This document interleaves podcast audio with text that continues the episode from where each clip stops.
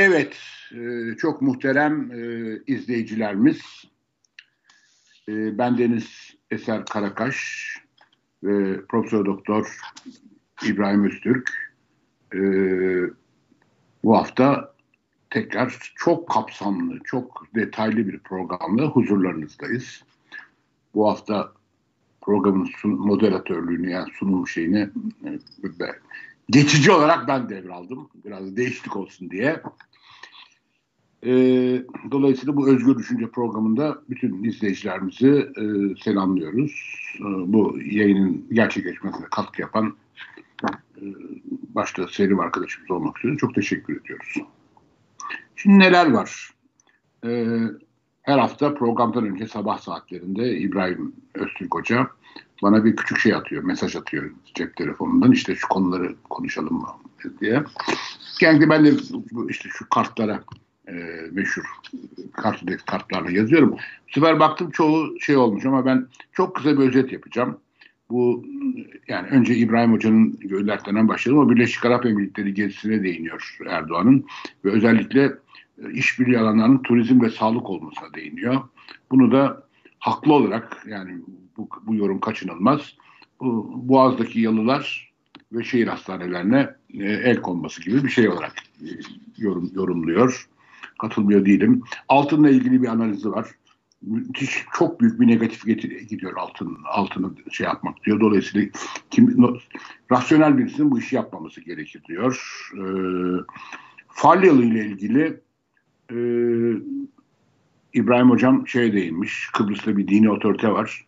Yani bizim şey değil ama, Diyanet gibi değil ama oranda resmi bir din otoritesi var. Camilerde işte şeyler, ne demek lazım ona? Dualar okutulmuş. Bu nasıl bir şeydir? Bir uyuşturucu tacirine. Allah rahmet eylesin diyorum ben yine. Karısının çocuğunun yanında öldürüldü adam yani, ama bu illaki de devletin ona camilerde dualar okutması anlamına gelmesi bana da ilginç geliyor. Rusya-Ukrayna meselesi var. Ha, en önemlisi benim de o konuda söyleyecek bir şeylerim var. Bu 6 partili toplantı meselesi. Hoca'nın bir sürü şeyde şey yapacağız, ben söyleyeceğim şimdi, ama ben bu hafta çok düşündüm. Sonra Nebati'ye geçen hafta ben haksızlık ettim. Çok dalga geçtik bu Nebati'nin şeyiyle, enflasyonun kökeni kültürel lafıyla. Ben düşündüm bir adam haklı aslında dedim. Yani adam doğru söylüyor. Bunun altında bir kültür var. O kültür nasıl bir kültür? Onu hakikaten yabancının anlaması mümkün değil. Mesela Merkez Bankası'nın devreden çıkartılmasını bir İngiliz iş adamına anlatmak mümkün değildir, iş insanına. Merkez Bankası'nın önemsizleştirdik lafını. Bu ancak Türkiye'de olabilecek bir şey herhalde. Dolayısıyla böyle bir toplantıya yanında Merkez Bankası'nın başkanını da götürmemek, bundan anlaşılacak bir şey değil bir İngiliz için. Dolayısıyla gerçekten çok büyük bir kültürel şey var işin arkasında.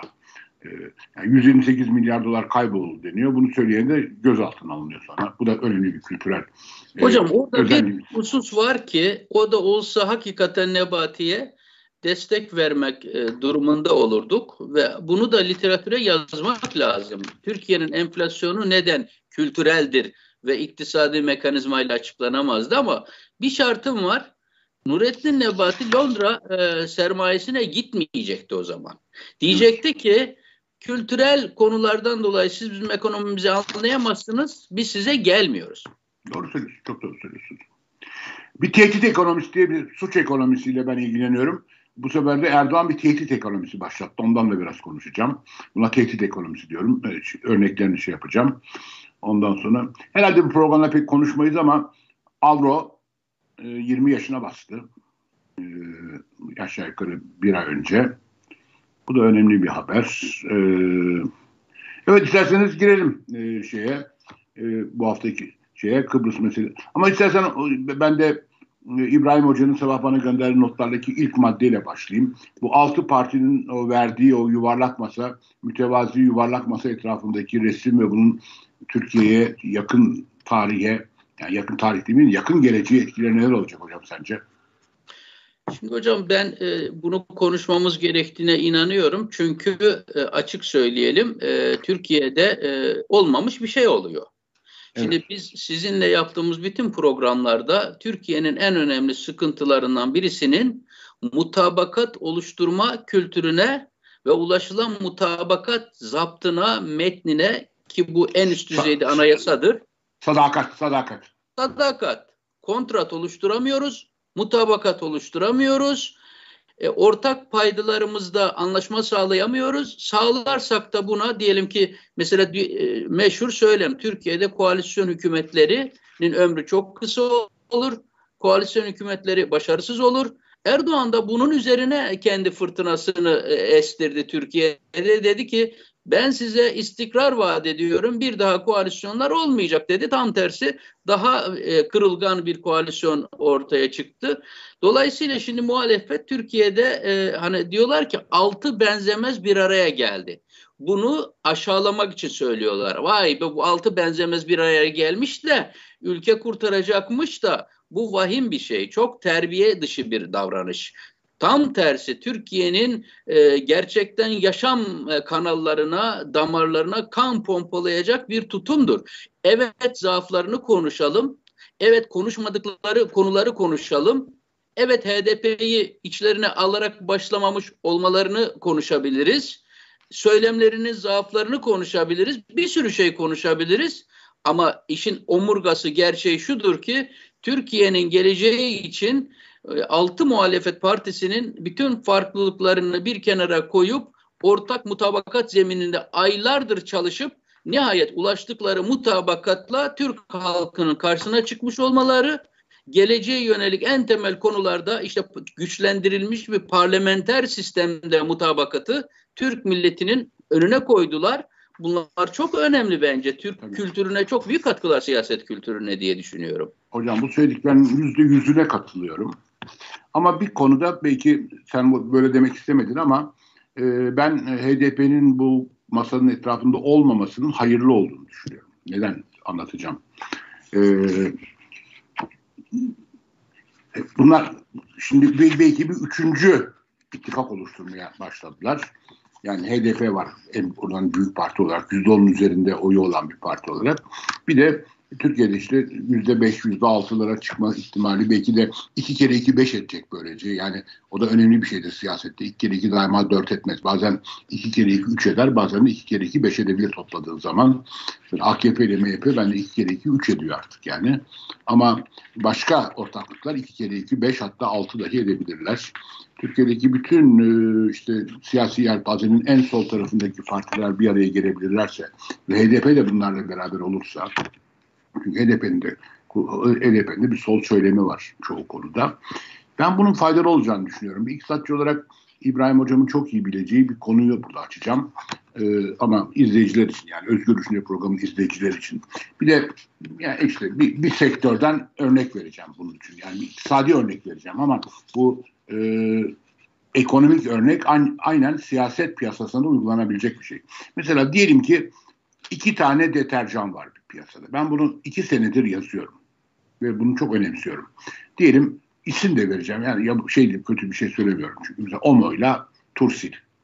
Ve bunların Türkiye'deki deterjan piyasasını %50-50 paylaştıklarını varsayın. Şimdi her firmanın en doğal hakkıdır pazar payını yükseltmek. Bunun çeşitli yolları var. Yani verimlilik üzerinden yapabilirsin, fiyatlar üzerinden yapabilirsin, işte mamul farklılaştırarak yapabilirsin. Bir sürü yolları var. Ama bir yolu da 3. bir firma kurmak. Sanki kendisinden bağımsızmış gibi. Mesela diyelim ki Omo, Tursil, bir de Persil kuruldu. Şimdi ben bunları Türkiye'den şimdi aklıma geldi. Yani Persil'i düşünmemiştim, şimdi aklıma geldi. Eğer Persil Rekabet Kurulu'nun denetiminden kaçabilirse ve Omo'nun bir şirketi aslında sahiplik ilişkisi olarak derinde Omo ile aynı şeyse ve etkin bir reklam kampanyasıyla piyasayı 3'e bölebilirler. Şimdi piyasa Omo, Tursil, Persil arasında 3'e bölündüğü zaman aslında Omo artı Persil, ki bunların sahiplikleri tektir. Yani amacı birdir, en azından onu söyleyeyim. Bir anda %50 olan piyasa payını 166'ya çıkartırlar. Bu çok önemli bir şeydir. Şimdi ben dolayısıyla 2 ittifak olarak, yani Millet ve Cumhur ittifakı olarak seçime girmek yerine 3 büyük ittifak olarak seçime girilmesini, yani bir tarafta işte Erdoğan'ın tarafı var, Cumhur ittifakı, bir tarafta işte o gördüğümüz ve hepimizin çok hoşuna giden o masa, bu hafta kurulan 6 partili masa. Bu ikinci bir Millet İttifakı. Bir de güçlü bir üçüncü ittifak kurulursa ve en azından meclis seçimine, TBMM seçimlerine değil ama Cumhurbaşkanlığı seçiminde Millet İttifakı'yla beraber hareket edecek. Bak tekrar ediyorum, meclis milletvekili seçimlerine değil ama bazında Cumhurbaşkanlığı seçiminde Millet İttifakı'yla beraber hareket edecek üçüncü ittifak, ben Erdoğan'ın sonu için en etkin, en etkili hamle olacağını düşünüyorum. Şimdi unutmayın, o üçüncü ittifak dediğiniz şey de nereden bakarsanız bakın, iyi örgütlenebilirlerse %15-16 bir pay alacak bir şey siyaset piyasasından. Olabilir, doğrudur, katılıyorum. Dolayısıyla mesela yani dolayısıyla 3 tane ittifak olacak ve ama Cumhurbaşkanlığı seçiminde bu 3 ittifaktan ikisi, biri Millet İttifakı, biri de işte bu yeni sol ittifak, beraber bir adaya oy vermeyi kararlaştırabilirlerse bu bence yapılabilecek en önemli hamledir. Çok güzel. Yani dolayısıyla ben bir nakısı olarak görmüyorum şeyi. Ben de görmüyorum hocam. HDP'nin ya da Türkiye İşçi Partisi'nin bu masada olmamasını, ama onların ayrı bir ittifaklı, güçlü bir şekilde aralarında kavga etmeden ayrı bir ittifak kurup adına şık bir isim bulup güzel. Ama Cumhurbaşkanlığı seçiminde Millet İttifakı'nın adayına oy vermek. Türkiye Büyük Meclis seçiminde, milletvekili seçiminde her parti kendine göre şey yapacak, davranacak. Buna bir itirazım yok. Peki hocam, bu 6 partinin bir araya gelen 6 partinin deklare ettikleri mutabakat zaptına, ilkelere, ön plana çıkarttıkları hususlara bakabildiniz mi? Baktım. Yani ben bunu çok tatminkar bulduğumu söyleyemem, açık söyleyeyim. Çünkü yani bu güçlendirilmiş parlamenter sistem şeyi kulağa hoş geliyor. Ama daha önemli bir şey var. O da anayasanın 2. maddesindeki Cumhuriyet'in temel nitelikleri. Ben bunu her yerde söylüyorum. Yani laik, demokratik, sosyal hukuk devleti. Değil mi? 4 tane konu var burada. Bunlardan bir tanesi demokrasi, bir tanesi laiklik. Şimdi bu güçlendirilmiş parlamenter sistemde, önerilen sistemde ki bu konuda hiç kimse bir şey söylemiyor. Milli Güvenlik Kurulu denen kurum tekrar şeyde olursa, anayasal sistemin içinde olursa Milli Güvenlik Kurulu, bir danışma kurulu olabilir, hiçbir itirazım yok, ama ona da bile gerek yok. Zaten güçlendirilmiş parlamenter sistemin güçlü başbakanı, diyelim ki Rusya-Ukrayna arasında bir çatışma ihtimali var, bölge için bir güvenlik sorunu var, Genelkurmay Başkanı da çağırır, kuvvet komutanlarını da çağırır, MİT Başkanı da çağırır kendi konutuna ya da ofisine, orada isterse 3 gün arka arkaya toplantı yapar. Buna hiçbir engel yok. Ama doğru. Bir danışma organına öte gitmemesi lazım. Anayasada karar alır diyor. Ben hayatımda karar alan danışma organı görmedim. Şimdi senin diyelim bir danışmanın var. Bir alanda bir iş yapıyorsun. Bir de danışmanın var. Sen ona danışırsın ama kararı sen alırsın. Hocam Milli Güvenlik Kurulu, adı Milli Güvenlik Kurulu olan bir yer. Ekonomik terör var ve buna karşı tedbirler alınmalı. Olacak. Böyle bir şey olabilir mi ya? Böyle bir rezalet olabilir mi? Böyle bir rezalet olabilir mi? Dahası seçilmiş bir hükümet gücünü, daha sonra atacağı adımların gücünü oraya indirgiyor. Diyor ki bak diyor, oradan korkunç bir şey. Yani dediğim gibi Milli Güvenlik Kurulu'nun mevcut anayasal statüsüyle demokrasi ilkesi, Cumhuriyet'in temel niteliği olan demokrasi ilkesi bağdaşmıyor. Dolayısıyla bunu mutlaka değiştirmek lazım. Bir tanesi laiklik ilkesiyle Diyanet İşleri Başkanlığı yaptı. Kesinlikle hocam. Paylaşılıyor. Dolayısıyla bu iki konuya, yani bu iki kurumsal konuya, bunu söylerken tekrar ediyorum.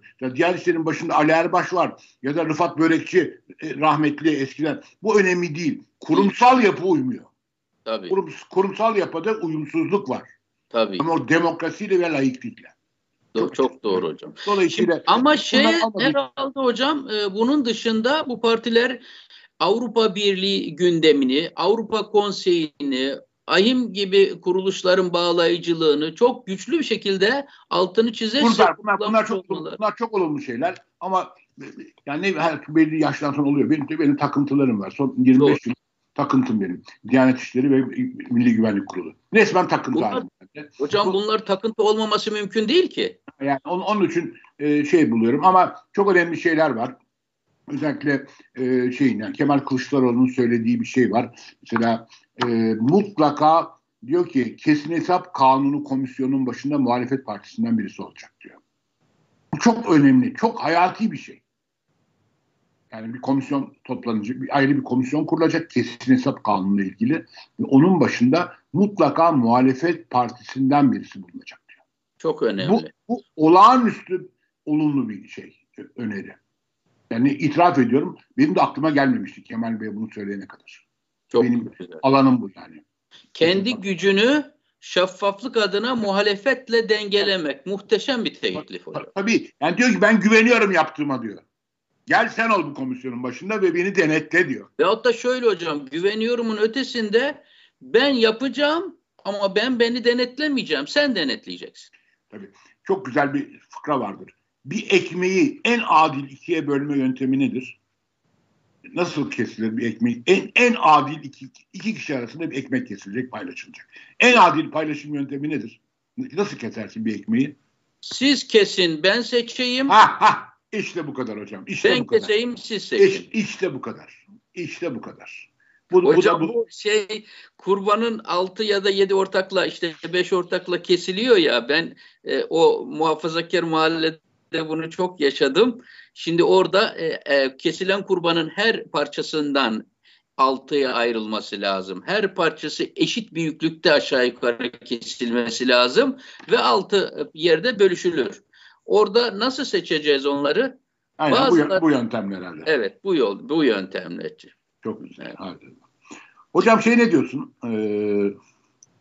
Çok konu var ki çok detaya girmiyorum yani. Evet, doğru. Şöyle bir şey yapalım. Bu Birleşik Arap Emirlikleri gezisi.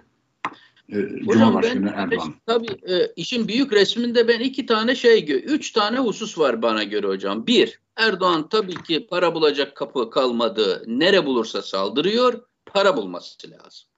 2, Sedat Peker çok hırpaladı onu.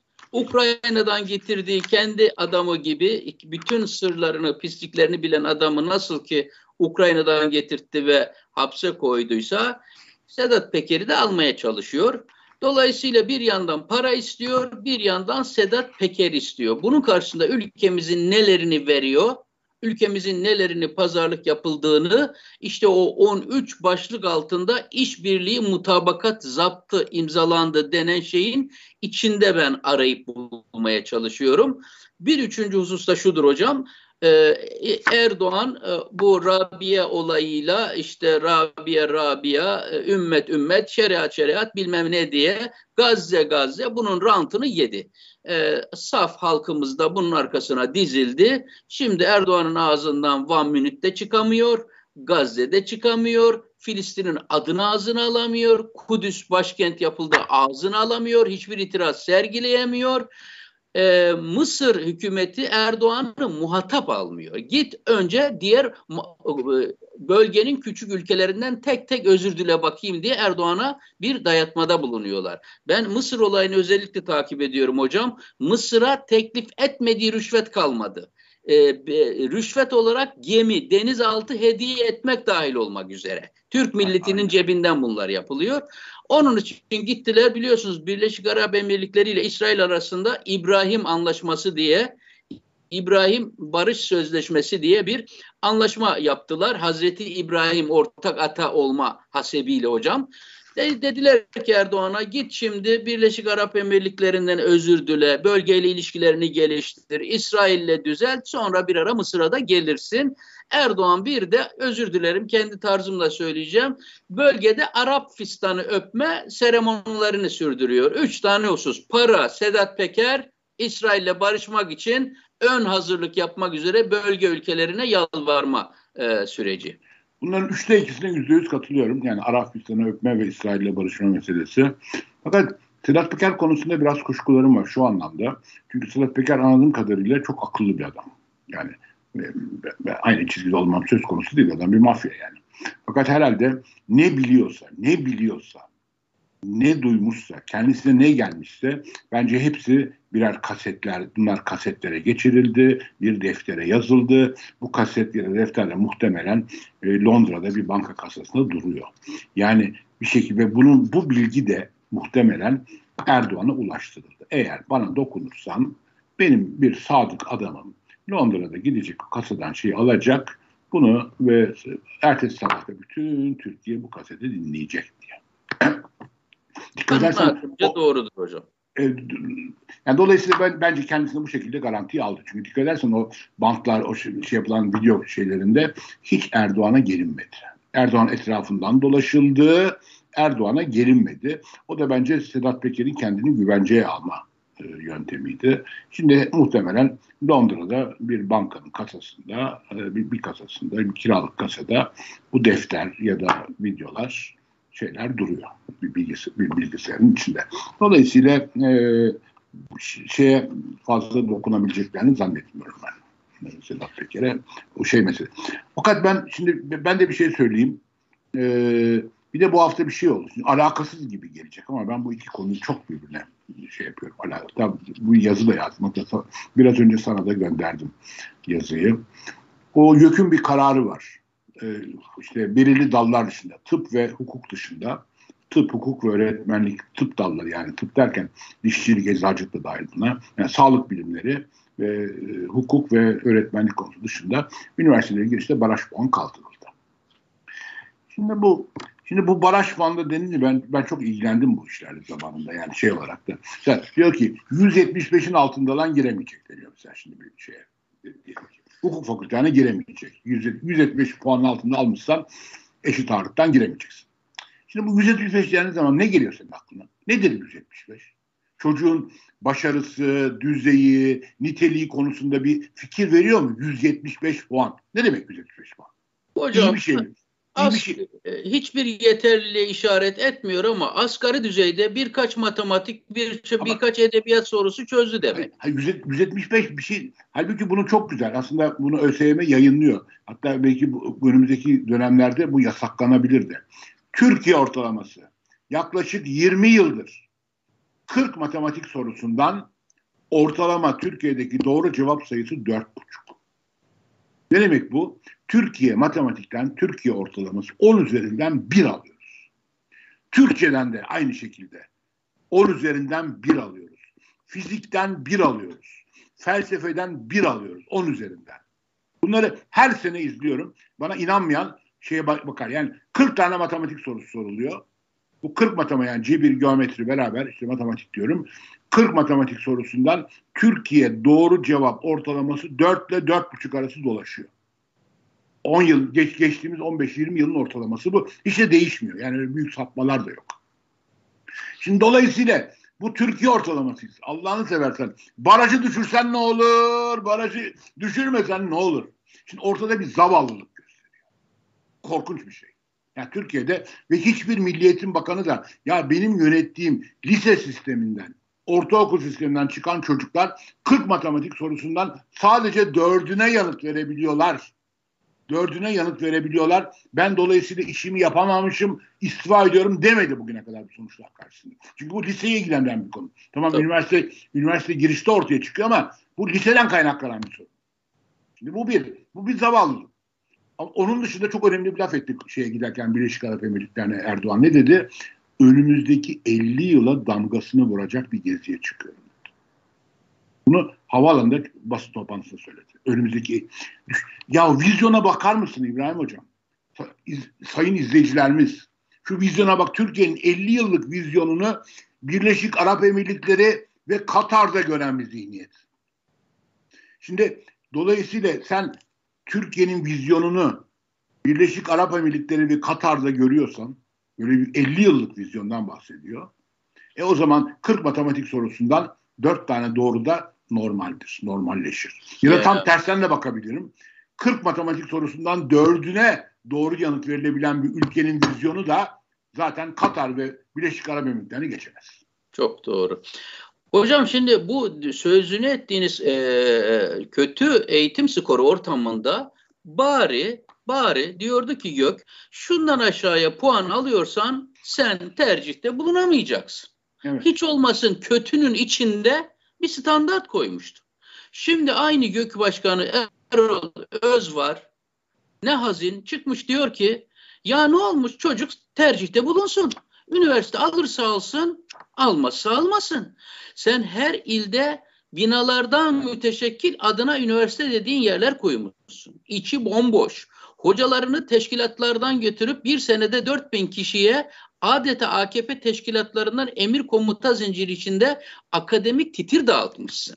Sen böyle bir ortamda adama diyorsun ki adeta iki ayağın varsa, yürüyebiliyorsan, canlıysan, nefes alabiliyorsan sen bu üniversitelerden birine yerleşirsin kardeşim. Ben bu puanı, bu barajı kaldırdım senden. Ya boş kağıt ver çık. Boş kağıt ver çık. Her yerde kurduğun binalardan birinde sana da yer olacaktır. Ama sen artık öğrenci statüsü kazanacağın için işsiz sayılmayacaksın. Bu çok önemli. Bir de hocam sen tabii profesörlükten gelme bir koşullanma mı diyeyim? Yani o meseleye bir akademik açıdan bakmaya şey yapıyorsun. Ama bir de vakıf üniversiteleri boş kalıyor kaç senedir. Ya. Dolayısıyla vakıf üniversitelerini dolduracaklar. O kadar basit ya. Yani... Evet. Onu anlatabiliyor muyum? Vakıf Üniversitesi de olacak şimdi burada.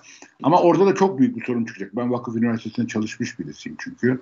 Belli bir Vakıf Üniversitesi tecrübem var. Sınıflarda burslu kategoriyle girildiği için çok iyi öğrenciler de olur. Mesela 30 kişilik bir sınıf varsa 2-3 tane çok iyi öğrenci de vardır. Gerçekten çok iyi öğrenci var. Evet. Yani Boğaz Üniversitesi'nin üzerinde öğrenci vardır 2-3 tane. Şimdi bu yeni yöntemle o sınıfa gerçekten boş kağıt vererek girebilmişler de olacak. Öyle. Yani sen ne anlasan anlamayacaksın. Şimdi öğretim üyesinin zorluğunu düşünebiliyor musun? Önde pırıl pırıl 4-5 tane çocuk oturuyor. Yani sana belki de öğretim üyeliği ders vermek keyfini tattıracak çocuklar oturuyor. Soracakları sorularla, performanslarıyla. Ama sınıfın çok önemli bir bölümü senin ne dediğini dahi anlamıyorlar. Yani anlatabiliyor muyum? Ya da ders bile dinlemiyorlar arkadaşlar.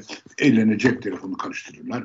Böyle biz. Şimdi burada hocalık yapmak ne kadar korkunç bir şeye dönüştük yani. Bir de hocam ben İstanbul'da ilk açılan özel üniversitelerin neredeyse 6-7 tanesinde hocalık yaptım. Çünkü asistanlıktan beri ek gelir ihtiyacımız vardı. Tabii. Doğrusunu isterseniz. Tabii. Hepimizin. Evet, ben gidiyordum orada. Mesela bir gün Karadenizli bir öğrenci kalktı. Tabii seviyeyi düşürüyorum hocam. Telkin ediliyor. Diyor ki seviyeyi düşür deniliyor. Seviye düşürmezsen diyorlar. Ama o da bir haksızlık. Orada da iyi öğrenciler var. Onlara çok büyük bir adaletsizlik yaşanıyor. Şimdi o iyi öğrenciye adaletsizlik bir yana diyor ki seviyeyi düşürmezsen bunlar bizim müşterimiz diyor. Müşterimiz yan üniversiteye kaçıyor diyor. Hocam diyor sen diyor inat etme paranı kazan diyor burada. Tabii ben üzülüyorum. Seviyeyi neredeyse ilkokul düzeyinde matematiğe indirmişim. Yine 100 üzerinden 5 alıyor. 3 alıyor insanlar. Boş kağıt veriyor. Karadenizli bir öğrenci bir gün bana çıktı dedi ki hocam dedi senin acı çekmiş olmanla ben ilgileniyorum dedi. Bize lütfen sıfır ver. Bizi bırak ama lütfen o tatlı canını üzme hocam. Ben askerden kaçmak için buraya geliyorum. Ailem de bu parayı buraya memnuniyetle veriyor. Benim mezun olmak gibi bir gündemim de yok. Biz mutluyuz, sen de mutlu ol hocam. Germe kendini diyordu bana. Aynen. Korkunç tabii maalesef. Aynen. Hocam ama bu yazık hocam. Ailelerin bunu durumu fark etmesi lazım. Yani evet. Şunu söylüyorum. Liseyi bitiren bir çocuk belki bir mesleki eğitim almak için ömründeki son bir şansı kullanabilir. Üniversiteye gidiyormuş ayaklarına ömrünün gelecek 5 yılını da orada çürütürse, 4 yılını da orada çürütürse bir daha ağaç yaş iken eğilir. Bu çocuklar ebediyen işsiz kalarak ortalıkta dolaşacaklar. Aynen. Katılıyorum. Hocam programa girmeden 10 dakika yani daha Selim aramadan beni benim sürekli olarak TÜİK'e ve Hazine'ye, Merkez Bankası'na bu 3 siteye giriyorum. Ne var ne yok, yeni bir şey var diye bakıyorum her zaman. TÜİK bir şey koymuş. Fakat okudum ama çok hızlı okudum. İtiraf edeyim tam anlayamadım ne demek istediğimi. Ama galiba işgücü istatistiklerini 3 ayda bir yayınlamaya başlıyorlarmış 10 Mart'tan sonra. Sen gördün mü bunu? Bugün yok, kondu. Görmedim daha. Bugün kondu. Aylık yayınlamayacak artık. Yani aylık da yayınlarız bazı şeyleri diyor ama bazı şeyleri 3 aylık da yayınlarız diyor. Ama onların ne olduğunu da çok net anlayamadım. Çok hızlı okudum. Çünkü o sırada çaldı yani. Skype'ın şeyi çaldı. Sonra okuruz ve bakarız detayında ne varmış hocam. Niye böyle bir şey yapmaya gerek duydular? Onu da evet. ilginç geldi. Onu da bilmiyorum. Hocam bu ne diyorsun? Kıbrıs'ta ne oluyor? Hocam o sizin daha çok takip ettiğiniz, Falyalı sizin çok yakından takip ettiğiniz şey. Ben sadece şu kısmına çok takıldım olayın. Yani hapishanede 84-85 yaşındaki insanlar sırf devletin meşru bir bankasına denetlenen, hizmet veren Danıştay karar açıkladı. Dedi ki evet, bu banka açık olduğu sürece meşru bir kurumdur. Buralara insanlar işlem yaptığı için, müşteri oldukça için buralarda şu ya da bu kategoride bunlar suç işlemiş sayılmaz diye nihayet bir karar var elimizde. Ama böyle bir insanı 85 yaşında bir ihtiyarı, onlarca ilaç kullanan insan işte birkaç gün, Ömer Faruk Gergerlioğlu günlerdir yalvarıyor, kamuoyu yalvarıyor. Maalesef hapishanede ölüme sürüklenenlerden biri de o oldu. Bülent Arınç'ın şeyini okudun mu, yazısını? Evet, Bülent Arınç da sonra günah çıkartmak için yazık biz bir şey yapamadık sana diyerekten diktatörüne verdiği destekten dolayı bir acı çektiği anlaşılıyor. Fakat işte Falyalı gibi bir mafya olunca hocam ona da bütün suç örgütü liderine, bütün devletin camilerinden, milletin bu bütçesiyle açılmış, finanse edilen camilerde Kur'anlar okutuldu, mevlidler okutuldu, dualar edildi. Biliyorsunuz İstanbul'da işkence altında öldürülen bir öğretmen vardı. Ona İstanbul Büyükşehir Belediye Başkanı Topbaş, o dönemdeki AKP Belediye Başkanı Topbaş, kraldan fazla kralcı davranarak bunu hainler mezarlığı açalım, bunu hainler mezarlığına koyalım. Müslümanların arasında yeri yoktur. Buna tabut da yok, cenaze hizmeti de yok. Buna namaz da kıldırılmasın diye bir kampanyanın öncülüğünü yapmıştı. O genç öğretmen, işkenceler altında öldürülen o öğretmen sonra her şeyden suçsuz bulunarak öldükten sonra görevine de iade edildi. Türkiye'de bunlar hocam Türk halkının daha fazla sırtında taşımaması gereken feci işler. Korkunç. Kıbrıs meselesine bugün bir haber var. Bu bir iki tane gazeteci vardı. Onları izliyorum. Kamuoyunu çok yakından tanımadığı ama bu konulara çok çalışan bir iki gazeteci var. Onlardan bir tanesi bu Falyalı olayının, bu Kolombiya'dan gelen 4.9 ton kokainin yani para gelmemiş tabii buraya kokain gelmediği için, ama onun öncesinde başlayan, onun nasıl üleştirileceği konusundaki bir kavganın devamı bu diye bir haber yayınladı.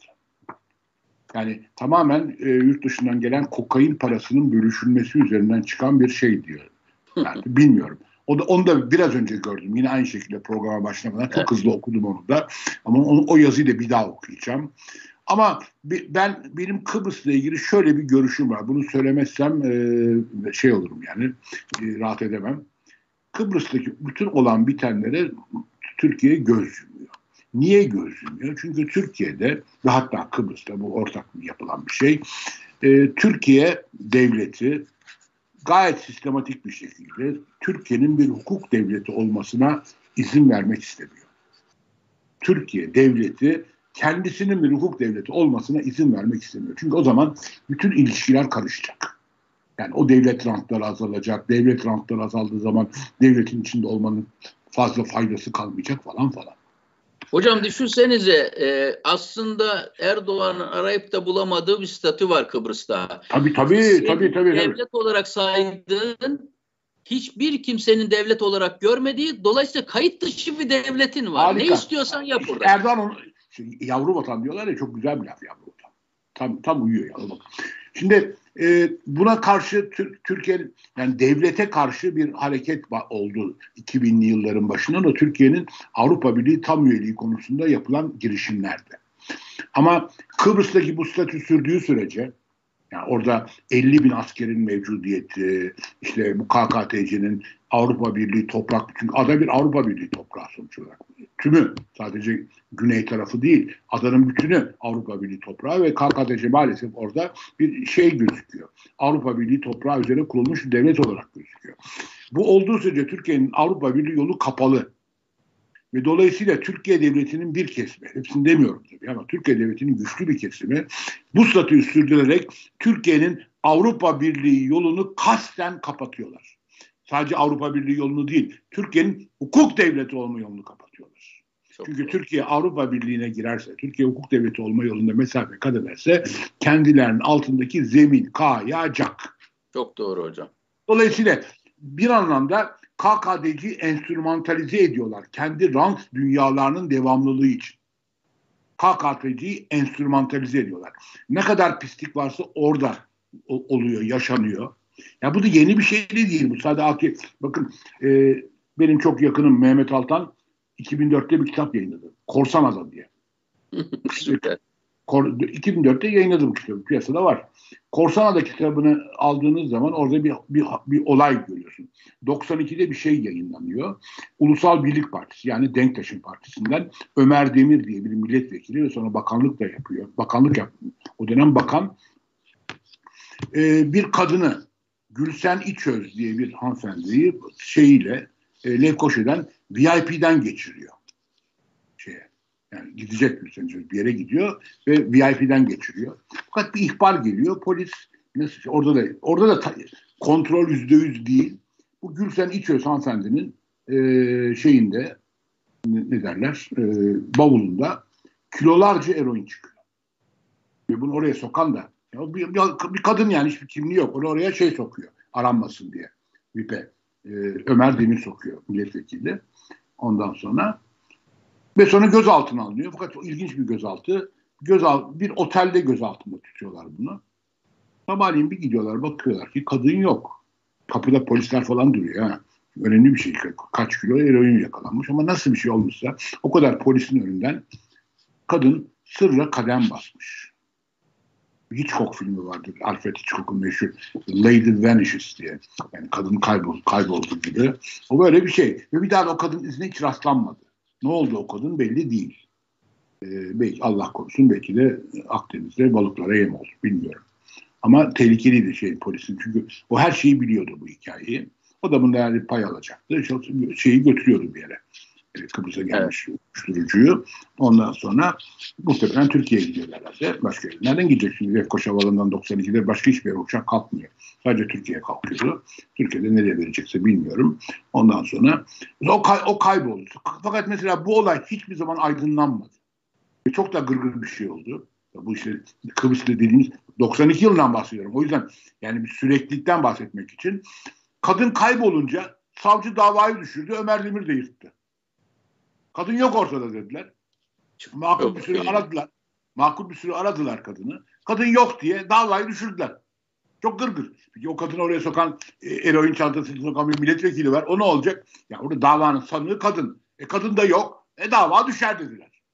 Çok güzel. Harika. Değil mi? Yani şimdi 92'deki bu olayı şimdi Mehmet'in Korsan adlı kitabını bilip 92'de yaşanmış bu olayı bildikten sonra Falyalı olayı böyle Allah Allah dedirtmiyor insana. Doğru. Bunlar bir süreklilik yani bunlar. Ha şimdi tabii dünya geliri de arttı. Rakamlar büyüdü. Dolayısıyla şimdi 4 ton kokain'den bahsediliyor. O zaman atıyorum 20 kilo eroinden bahsedilirken. Bu arada hocam uluslararası bir yayında gördüm. Türkiye'nin mafya yapılanması kokain yapılanması Latin Amerika'dan getirdiği uyuşturucuyu hocam Afrika'nın çeşitli limanlarından Afrika'ya sokuyor. Afrika'dan derleniyor, toparlıyor. Son liman olarak Libya'ya gidiyor. Libya'da Türkiye'nin ne işi var? Türkiye niye buraya bu kadar önem verdiğinin cevabını bulmak gerekirse Libya, Türkiye'nin etkisi orada devam ederse Libya'nın da geleceğine geçmiş olsun demek lazım şimdiden. Çünkü artık orada bir devlet olmak yerine kayıt dışı yoldan gelip geçen bir uyuşturucu transit ülkesiyle bir mafyalaşıp bir devlet olma, bir hukuk devleti olma, bir kurumları olma, bir altyapısı olma yolundaki şanslarını yeni hocam, kurulmakta olan bir devlet ebediyen kaybetmiş olacak. Hocam ben söylemeyeyim, sen söyle. Kestaneyi sen çek ateşin üzerinden, kızgın sobanın üzerinden. Niye bu kadar uğraştık biz Kabil Havanı'nı işletmek için Afganistan'da? İşte bu nedenleydi. Yani neler yaptık ya havalanı işletiz diye. Ya sana neyin olabilir yani uyuşturucu dışında Kabil Havanı'nı işletmekten Türkiye'nin ne gibi bir ülke çıkarı olabilir ya. Evet, maalesef. Yani hocam bir de bu şey konusu var. Senin görüşünü almak istiyorum bu konuda. Bu enflasyon konusunda Erdoğan'ın bir söylemi başladı. Bu nasıl bir şey? Mesela ne dedi? Şiddetli müeyyide uygulanır diyor. Ha. Yani dedi ki biz KDV'yi %7 indirdik dedi. %8'den %1'e indirdik dedi. Fiyatlarını karşı tarafta indirmezse şiddetli müeyyide uygulanır dedi. Ve bir de çok ilginç, herhalde iktisat teorisine katkısı. Ben önemli bir iktisatçıyım diyor ya. Enflasyonla mücadele timleri kuruyoruz dedi. Süper. Bu nasıl geldi kulak? Nasıl geliyor hocam senin bilgisayar profesörü olarak? Yurt dışına doktora yapmış, hocalık yapmış birisi olarak. Enflasyonla mücadele timleri nasıl bir şey? İşte meşhur Mao deneyleri demeye devam ediyorum hocam ben. Eli sopalı bir arz ve talep mekanizmasını inkar eden eli sopalı bir şey. Merkezi otoritenin yapıp deneyip başaramadığı şeyi çok yanlış bir zamanda, tarih dışı kalacakları bir zamanda yine uyguluyorlar. Ülke büyük, ihtiyaçlar had safhada. Ne olacak ki korkuyla 100 artırılmış bir şeyi 7 düşürürseniz ucuzluk mu olacak mesela? Herkes canını dişine taksa, dese ki KDV'yi biz gıdadan %7 olarak biz de düşürüyoruz. Ne olacak ki zaten %150'lere varan oranda artan gıda kategorileri var. 7 düşürsen ne olur bunu? Bir ay sonra tekrar. Sonra ceza veriyor. Bu şey ya da sermaye piyasalarında bir şey yaparsan, sermaye piyasası kanununa aykırı bir şey yaparsan, ama şimdi ben fiyatı düşürmüyorum kardeşim, sana ne? Alıcım var benim. Sana ne? Ya, sana ne? Anne. Eğer bir senin işin bu tür kötüye kullanımların olamayacağı bir piyasa düzeni olsun. Devletin işi budur. Yoksa müeyyide uygulamak olabilir mi böyle saçma sapan bir şey ya? Hocam Londralı bankerlere ben size gelin Türkiye'ye girin kur garantisi veriyorum diyor. O zaman git KOBİ'lere de kur garantisi versene. Fiyatları bu hale getirenin şeyin başında kurdaki zıplama, kur şoku yok mu? İthalat üzerinden ülkeye giren. Sen Londra'daki, tabii ki bunu kimseye yapamazsın. Kur garantisi diye bir şey olur mu? Dünyaya açık, dışarı açık bir ekonomide. Ama illa da garanti vereceğim diyorsan 84 milyona veremediğin garantiyi, KOBİ'ye veremediğin garantiyi, emekçiye veremediğin garantiyi, halka veremediğin garantiyi nasıl gidip de Londra bankerlerine veriyorsun o zaman? Hocam para yok. Kasada fareler cirit atıyor. Evet, la kasada para yok ha. La kasada papel yok. Papel yok, dolayısıyla her şeyi yapmaya hazır. Doğru. Yani Birleşik Arap Emirlikleri'nde işte Rabia falan unutuldu. Yani bunlar da şeydi, Rabia sırasında falan ağlayarak konuşuyordu. Nasıl bir karakterdir bu ya? Ya. Ve dahası hocam çok ilginçtir, o Rabia'nın dörtlüsünü döndü içeriye. Irkçı, Kemalist ideolojinin 4 umdesi olarak tercüme etti. Aynı adam, iyi mi hocam? Evet, aynı şey yaptı. Biz dedik ki üniter devlet olacak. Biz dedik ki tek bayrak, tek millet, bilmem ne. Aynı, bu ürkütücü hocam. Bu kadar ürkütücü ya. Bana da işte, ben bu şiddetli müeyyide lafından çok ürktüm. Çünkü evet. Şeyi çok iyi hatırlıyoruz yani şimdi bu, yani Hürriyet, CNN el değiştirmeden önce vergi müfettişleri tasallut ettiler şeye, Aydın şey, evet. Holding'e. Cezalar kesildi.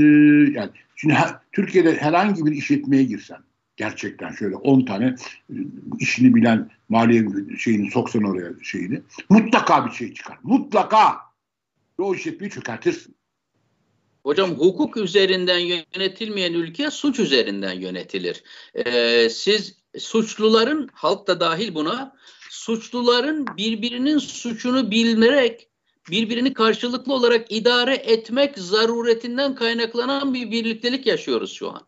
Bu bir oyun teorisi şeyi çalışması, doğru, çok doğru bir şey yani. Aslında bir oyun teorisi modeli söylüyorsun yani sen. Yani. Oyun teorisinde uygulanabilecek bir şey. Hocam kitap tanıtacaktık. Hocam kaç dakikamız var hala? Ona göre konuşayım. 5-6 dakikamız var en azından. Şimdi hocam ben şuna inanıyorum. Biliyorsunuz biz son yıllarda popülizm çalışıyoruz. Popülizmin yükselişini, otoriteryen popülizmin yükselişini çalışıyoruz. Sorun şu, küreselleşme ve sermayenin alıp başını gittiği bir gündemde dünyada yaşıyoruz. Pandemi de bunun üzerine geldi. Büyük şirketler, büyük sermaye, 2008-2009 krizini yaratan büyük sermaye regüle edilmediği için, disiplin altına alınmadığı için krizi yaratanlar gidiyorlar aynı şekilde bir de krizden bile büyüyerek çıkıyorlar. Ama emekçi her zaman kaybeden oluyor, işçi her zaman kaybeden oluyor, küçük şirketler, mikro ölçekli işletmeler her zaman kaybeden oluyor. Dolayısıyla bu küreselleşmenin bu şekline bir tepki oluşuyor. Bu tepkinin en kötüsü o Erdoğan-vari tepkilerle bir popülist otoriter rejimin küreselleşmenin yarattığı tatminsizliklere karşı alternatif olarak ortaya çıkmış olması. Bu çok tehlikeli. Bunun yerine ben küreselleşmenin yarattığı facialara karşı sağlıklı bir sol söylemin, emekçi bir sol söylemin yükselmesini daha önemli ve daha sağlıklı bulurum. Şimdi geçenlerde biliyorsunuz büyük sermaye şirketleri ortak bir deklarasyon yayınladılar. Bu küresel şirketler dediler ki ya biz pandemide de feci halde çok kazandık. Devlet yardımlarını da aldık. Kapasitemiz buna müsait. Çok kazandık. Bizden daha çok vergi alın. Bu herhalde tarihte ilk defa oldu. Küresel şirketler devletlere o kadar hükmetmişler ki devletlerin kendi kararıyla dönüp bunlardan vergi alamayacağını o kadar biliyorlar ki ya germeyin, rahat olun, biz hazırız, biraz vergi vermeye hazırız diye OECD üzerinden çalışmaları sürdürülen bu uluslararası sermayenin vergilendirilmesinin tabiri caizse yeşil ışık yaktılar. Geçenlerde Jeff Bezos, Amazon'un kurucusu biliyorsunuz, Hollanda'da bir Rotterdam tersanelerinde bir büyük gemi yaptırttı hocam. Tarihi bir köprüyü kaldırıyorlar, yıkıyorlar. Evet, yani hiçbir argümanla yerinden sökülmeyecek bir gemi Bezos'un gemisi geçsin diye oradan kaldırılıyor. Aynı Bezos birkaç ay önce Alabama'da, Amerika'da çalışanları sendikalaşmasın ve buna karşı örgütlü, toplu, kolektif sözleşmelere gitmesinler diye elinden geleni yaparak bunların sendikalaşmasını engellemeye çalıştı. Tam da bugün tanıtacağım konunun bahsi bu. Çok güçlü örgütlenmiş olan sermaye karşısında hiç örgütlenmesini istemedikleri emekçiyle savaşını kıran kırana sürdürüyor ve emekçi burada sürekli kaybediyor. Son aylarda biliyorsunuz Türkiye'de de birçok şirketi karşı emekçilerin toplu sözleşmede direnmesi bu gariban insanların biraz haklarını enflasyona karşı korunmasında ve topluca netice almalarına yardımcı oldu. Ben de bu bağlamda bir kitap tanıtmak istiyorum. Ama önce şunu söyleyeyim ve hızla geçeyim. Tabii biz birçok kitabı tanıtamıyoruz hocam burada. Çünkü bunu bir içimin yarası olarak söylemek isterim. Siz de katılıyorsunuz buna. Türkiye'de kıymetli kitaplar tanınmıyor ve tercüme edilmiyor hocam. Bu çok üzücü bir durum. Yani Türkiye'nin bir Tanzimat döneminde bilirsiniz Türkiye'nin başardığı en önemli işlerden birisi iyi bir tercüme ofisinin, devlet tercüme ofisinin kurulmasıydı. Tercüme odası adıyla onun resmi tercüme odasıdır. Çok başarılı işler yapmıştır. Ve bunun bugün Kültür Bakanlığı ve Milli Eğitim Bakanlığı ile devletin özel sektör şirketlerine rakip olmadan, onları batırmadan telif haklarının alınmasında, kaliteli tercümelerin ortaya çıkmasında yardımcı olarak dünyadaki kıymetli kitapların derhal, anında, hızla zaman kaybına mahal vermeden tercüme edilmesi gerekiyor. Ben şimdi bakın William Grader'dan 2 tane kitap bahsedeceğim ama açmayacağım. Sadece başlıklarını söyleyip esas tanıtacağım ekranda gözüken kitaba yöneleceğim. 1993 yılında William Grader bir kitap yayınladı ve buna dedi ki ortaya çıkan emek sınıfıyla sermaye arasındaki mücadelenin tarihine dair inanılmaz tatmin edici çok güzel bir kitap. Yani şu cümleleri söylemek için bütün bunları söyledim hocam. Yani bugün demokrasi adına, insan hakları adına, emeğin özgürleşmesi adına, emeğin tatili, ek kazançları, ek mesai ücretlerinin verilmesi, haftada bazı günlerin tatil olarak tanınması gibi şeyler öyle hüdayi nabit bir şekilde gökten zembille inmedi. Tabii, demokrasimiz, insan haklarımız konusunda sol hareketin verdiği sol mücadelenin verdiği, önünde saygıyla eğilmemiz gereken muhteşem bir mücadele vardır. Demokrasi bahsedeceksek, insan hakları bahsedeceksek, insan onur ve özgürlüğünden bahsedeceksek, çok güçlü örgütlenmiş bu sermayenin karşısına emeğin örgütlenerek çıkmış olmasının öneminin altını çizmek lazım. Bu önümüzdeki dönemde bu konuyu çok daha önemsememiz gerekecektir. Çünkü öyle zannediyor ve inanıyorum ki önümüzdeki dönemde küreselleşmenin aşırılıklarına karşı dengeleyici bir şekilde milliyetçi, otoriteryen bir rejimin yükselmesindense güçlendirilmiş bir sol söylemle halkın önüne çıkılmış olması son derece önemli olacaktır. Türkiye'de siyaset yapanların da bu farkındalığa kavuşmuş olması gerekir. Çok teşekkürler. Harikaydı İbrahim Hocam. Çok teşekkürler. Estağfurullah hocam. Çok sağ olun. Hocam yavaş yavaş programın sonuna geldik. Evet. Teşekkür edelim izleyicilerimize. Ben İbrahim Hoca'ya çok teşekkür ediyorum. İzleyicilerimize de çok teşekkürler. Bu programın bize teknik destek veren Selim Bayar arkadaşa da çok teşekkürler. Bu olandan sunanlara da. Haftaya görüşmek üzere inşallah tekrar. Çok teşekkürler. Hoşçakalın.